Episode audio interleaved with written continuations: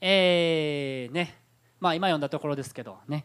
キリストの体っていうふうに書いてましたけれども、まあ、このファミリーキャンプのね、えー、続きとしてですね、まあ、ファミリーキャンプの中で私たちはこの神の家族ですっていうような、ね、ことですね、えー、示されたっていう人ね、えー、たくさんあったんですよね。証の中でも本当に私たちは神の家族なんだ。本当に私たちは家族とされてるんだ、ね。え、互いに助け合う互いに祈り合う互いに支え合うそういった家族にされてるんだっていうことが示されました、まあ、はっきり分かりましたっていうような方がですね、えー、複数人、えー、いたんですけれども本当に私たち、えー、そうなんですよね、えそのことですね今日もう一度ですね、え別の角度から見たいなと思うんですけれども今日読んだところですね私たちはあキリストの体であるというふうに言われているんですね。12節に書いてましたね。ちょうど体が一つでもそれに多くの部分があり体の部分はたとえ多くあってもその全部が一つであるようにキリストもそれと同様ですというふうに言われています。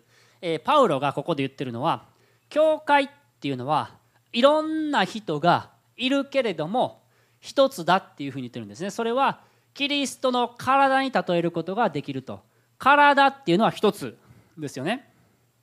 でも部分器官はいっぱいありますよね。そういうもんだというふうに、えパウロは、えここで言ってるんです。だからね教会のことを見るときにいろんなことあるでしょ、えー、ちょっと前ケイシさんがキリストの花嫁っていうのでね画家画家書からかなりねあのシリーズでやりましたね。最近ちょっとシリーズ好きなんですか？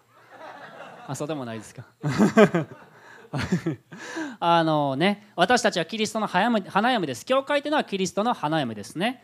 またね教会というのは神の神殿にも例えることができます。しかしですね教会はキリストの体にも例えることができるんですよね。でここでパウロが面白いことを教えるんですよ。14節から17節ですね。14節。ね、確かに体はただ一つの器官ではなく多くの器官からなっています。まあそれはそうやと思います。で15節面白いですね。たとえ足が私は手ではないから体に属さないといったところでそんなことで体に属さなくなるわけではありません。この箇所どういう意味でしょうね？まあありえへんことですけどね。ありえへんことですけど足が悩んでたということでしょ？足が悩んどって手に悩みを打ち明けるような感じですよね。いや俺ってなんでこんなんなんやろってね。俺お前みたいに持たれへんしな。ね。ボールも投げられへんしスマホもこうして器用に打たれへんし。俺いつも思ってんねんけど実は。俺って体にはいらんのんちゃう。みたいなね。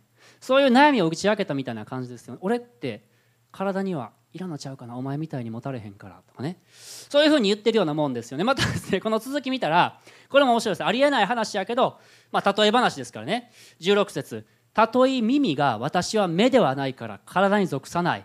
といったところでそんなことで体に属さなくなるわけではありません。でね耳がねある日言うんでしょ？いや俺な見ることできへんし。色も分からへんしもう最悪やで。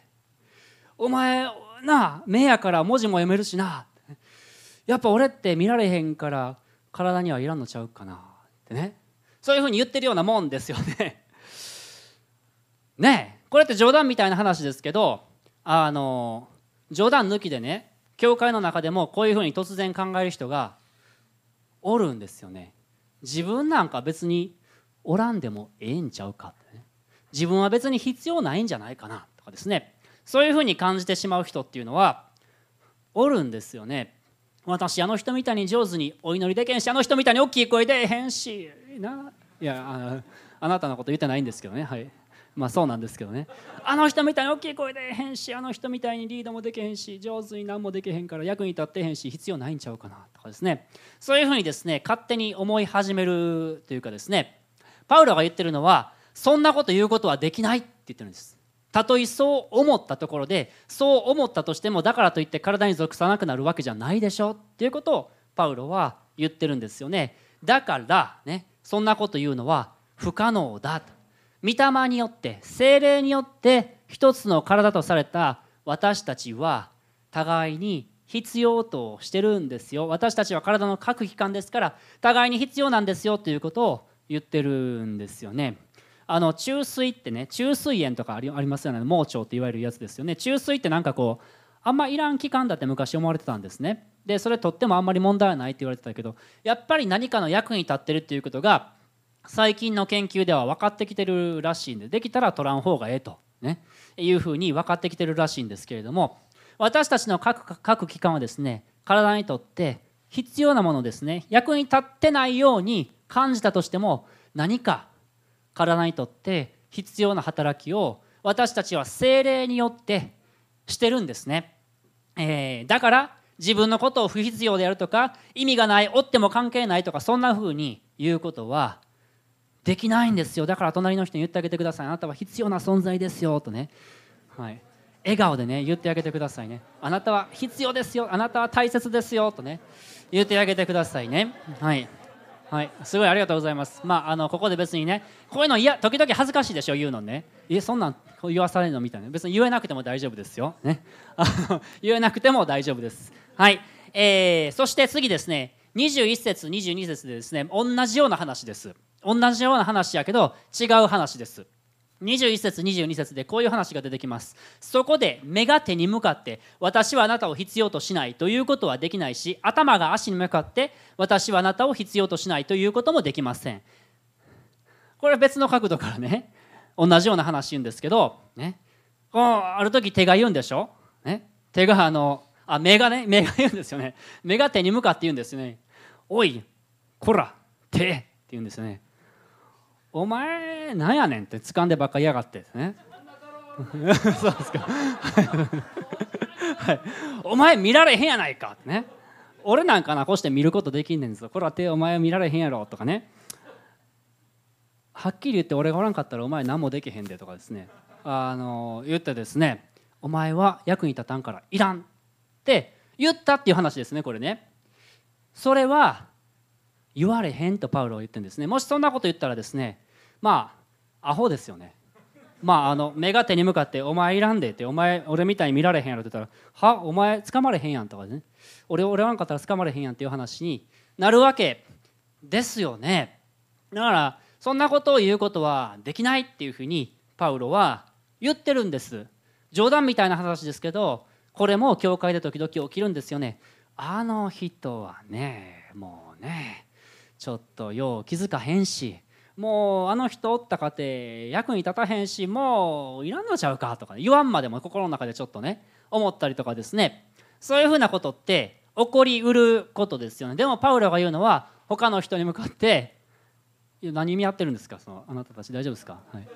あこうあそこのコード危ないなってね。さっき引っかかりましたもんねいのりちゃんがね、はい、失礼しました。うちの娘が、あの互いに私たちはいらんっていうふうに言うことはできないんですよねもし私たちがそんなことを言い出したらですねどんな共同体になるかっていうととてもギスギスした共同体になるんですよ。ねえー、僕高校生の時バレーボール部に入ってたんですでバレーボール部ほんまね下手なやつおったんですよで毎回ミスばっかりしておるからだんだんこうねイライラしてきてね「お前なんかイラ!」ってこう言いそうになるんですよね。でもそんなことを私たちがもしチームの中で思い始めたらとてもですねギスギスした居心地の悪い共同体になっていくんですよね。じゃあどうするのか？私たちは互いにあなたが必要ですと。互いに補い合う必要があります。私のできないことをあなたはすることができますということを私たちは認めて互いに自分の持っているものを出し合って使い合っていく必要があるということですね。今2つのこと言いましたね。私たちは自分で自分のことをいらんということはできない。そして人に向かってお前なんかいらんということはできない。この2つのことをパウロは今言いましてもう一つですね。もう一つ一緒に考えたいと思います。22節からですね。22節、えー、それどころか体の中で比較的に弱いと見られる期間がかえってなくてはならないものなのです。また私、えー23節また私たちは体の中で比較的に尊くないとみなす期間をことさらに尊びます。こうして私たちの見栄えのない期間はことさらに良い格好になりますが格好の良い期間にはその必要がありません。しかし神は劣った劣ったところをことさらに尊んで体をこのように調和させてくださったのです。ここでパウロは何を言ってるのかということです。私たちの共同体でどういったことを大切にしなければならないのかということですね。それは尊くないとみなす期間をことさらに尊ぶ。24節。劣ったところをことさらに尊ぶ。って書いてます。つまり弱い立場。弱い人を特に大切にするっていうことですね。弱い立場にいる人を特に大事にしていく。そういったことを意識的にしていくんですよと。そうしたらどうなるのかって。そうしたら24節の最後ですね。体を体をこのように調和させてくださったのです。つまりそうすると私たちの共同体の中に調和が生まれてくるんですよね。ハーモニーが生まれてくるんですよね。ある人が言ったんですね。ある文化の本当の価値っていうのはその文化の中のエリート層がどう取り扱われてるかじゃなくてその文化の中の最下層の人たちがどう取り扱われてるかによって決まると。その文化がどれほどいい文化なのかっていうのは下にいる人たちがどのように取り扱われてるのかっていうことによって決まってくるんだというふうに文化を研究してる人が言ったそうですね私たちの中でもやっぱ私たちの中でどうしても立場が弱くなってしまうような人とかですね目立たない人とかそういった人たちを私たちは特別に尊んでいく必要があるということですね。えー、昔私がですね大阪女学院にね、えー、勤めてた時ですね週に、えー、年に1回修養会っていうのがあったんですよね。でその修養会の中で、えーとまあ、福井達っていうね先生が来られたんです。でこの先生はね滋賀県でえーまあ、障害者のための、ね、施設を作ってで一緒に暮らしながら障害者の人たちをとをお世話しているというそういう働きをしてたんですね。その先生の話めっちゃ長かったんですけれどもね、えー、教師でありながら寝そうになってしまったんですけど話が長すぎてね。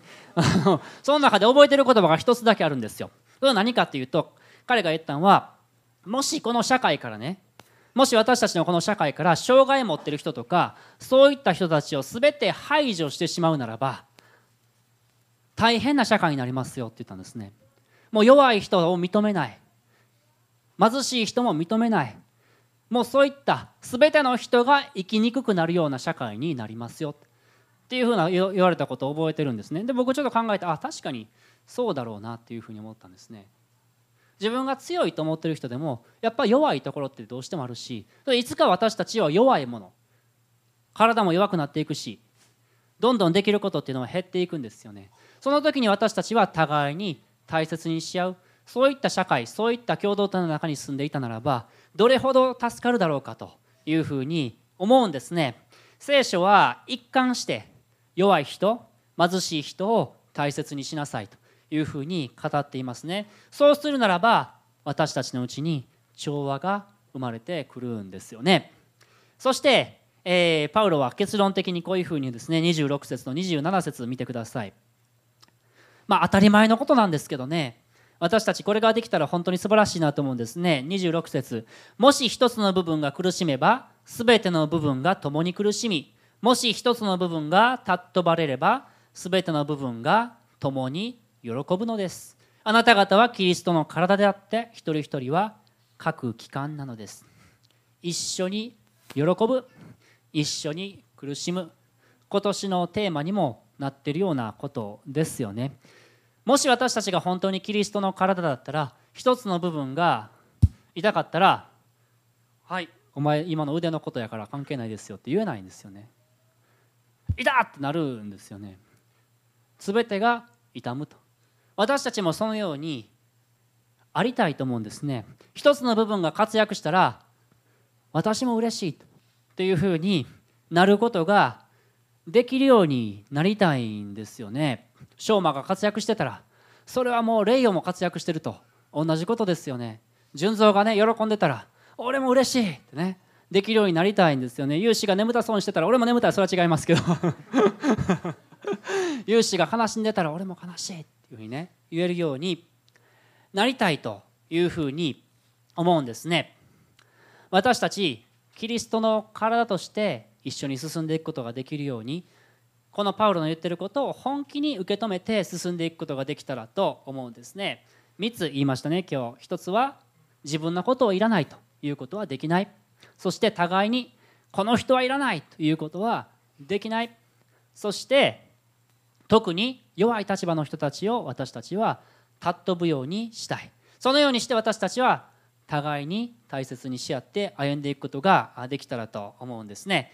しばらく一緒にお祈りをしたいと思います。今日私たちがイエス・キリストの体であること私たちが一つであることがもっと私たちの心に刻まれるように示されるようにそのように祈っていきたいと思います。私たち精霊によって御霊によって一つとされました。そのことを今日覚えましょう。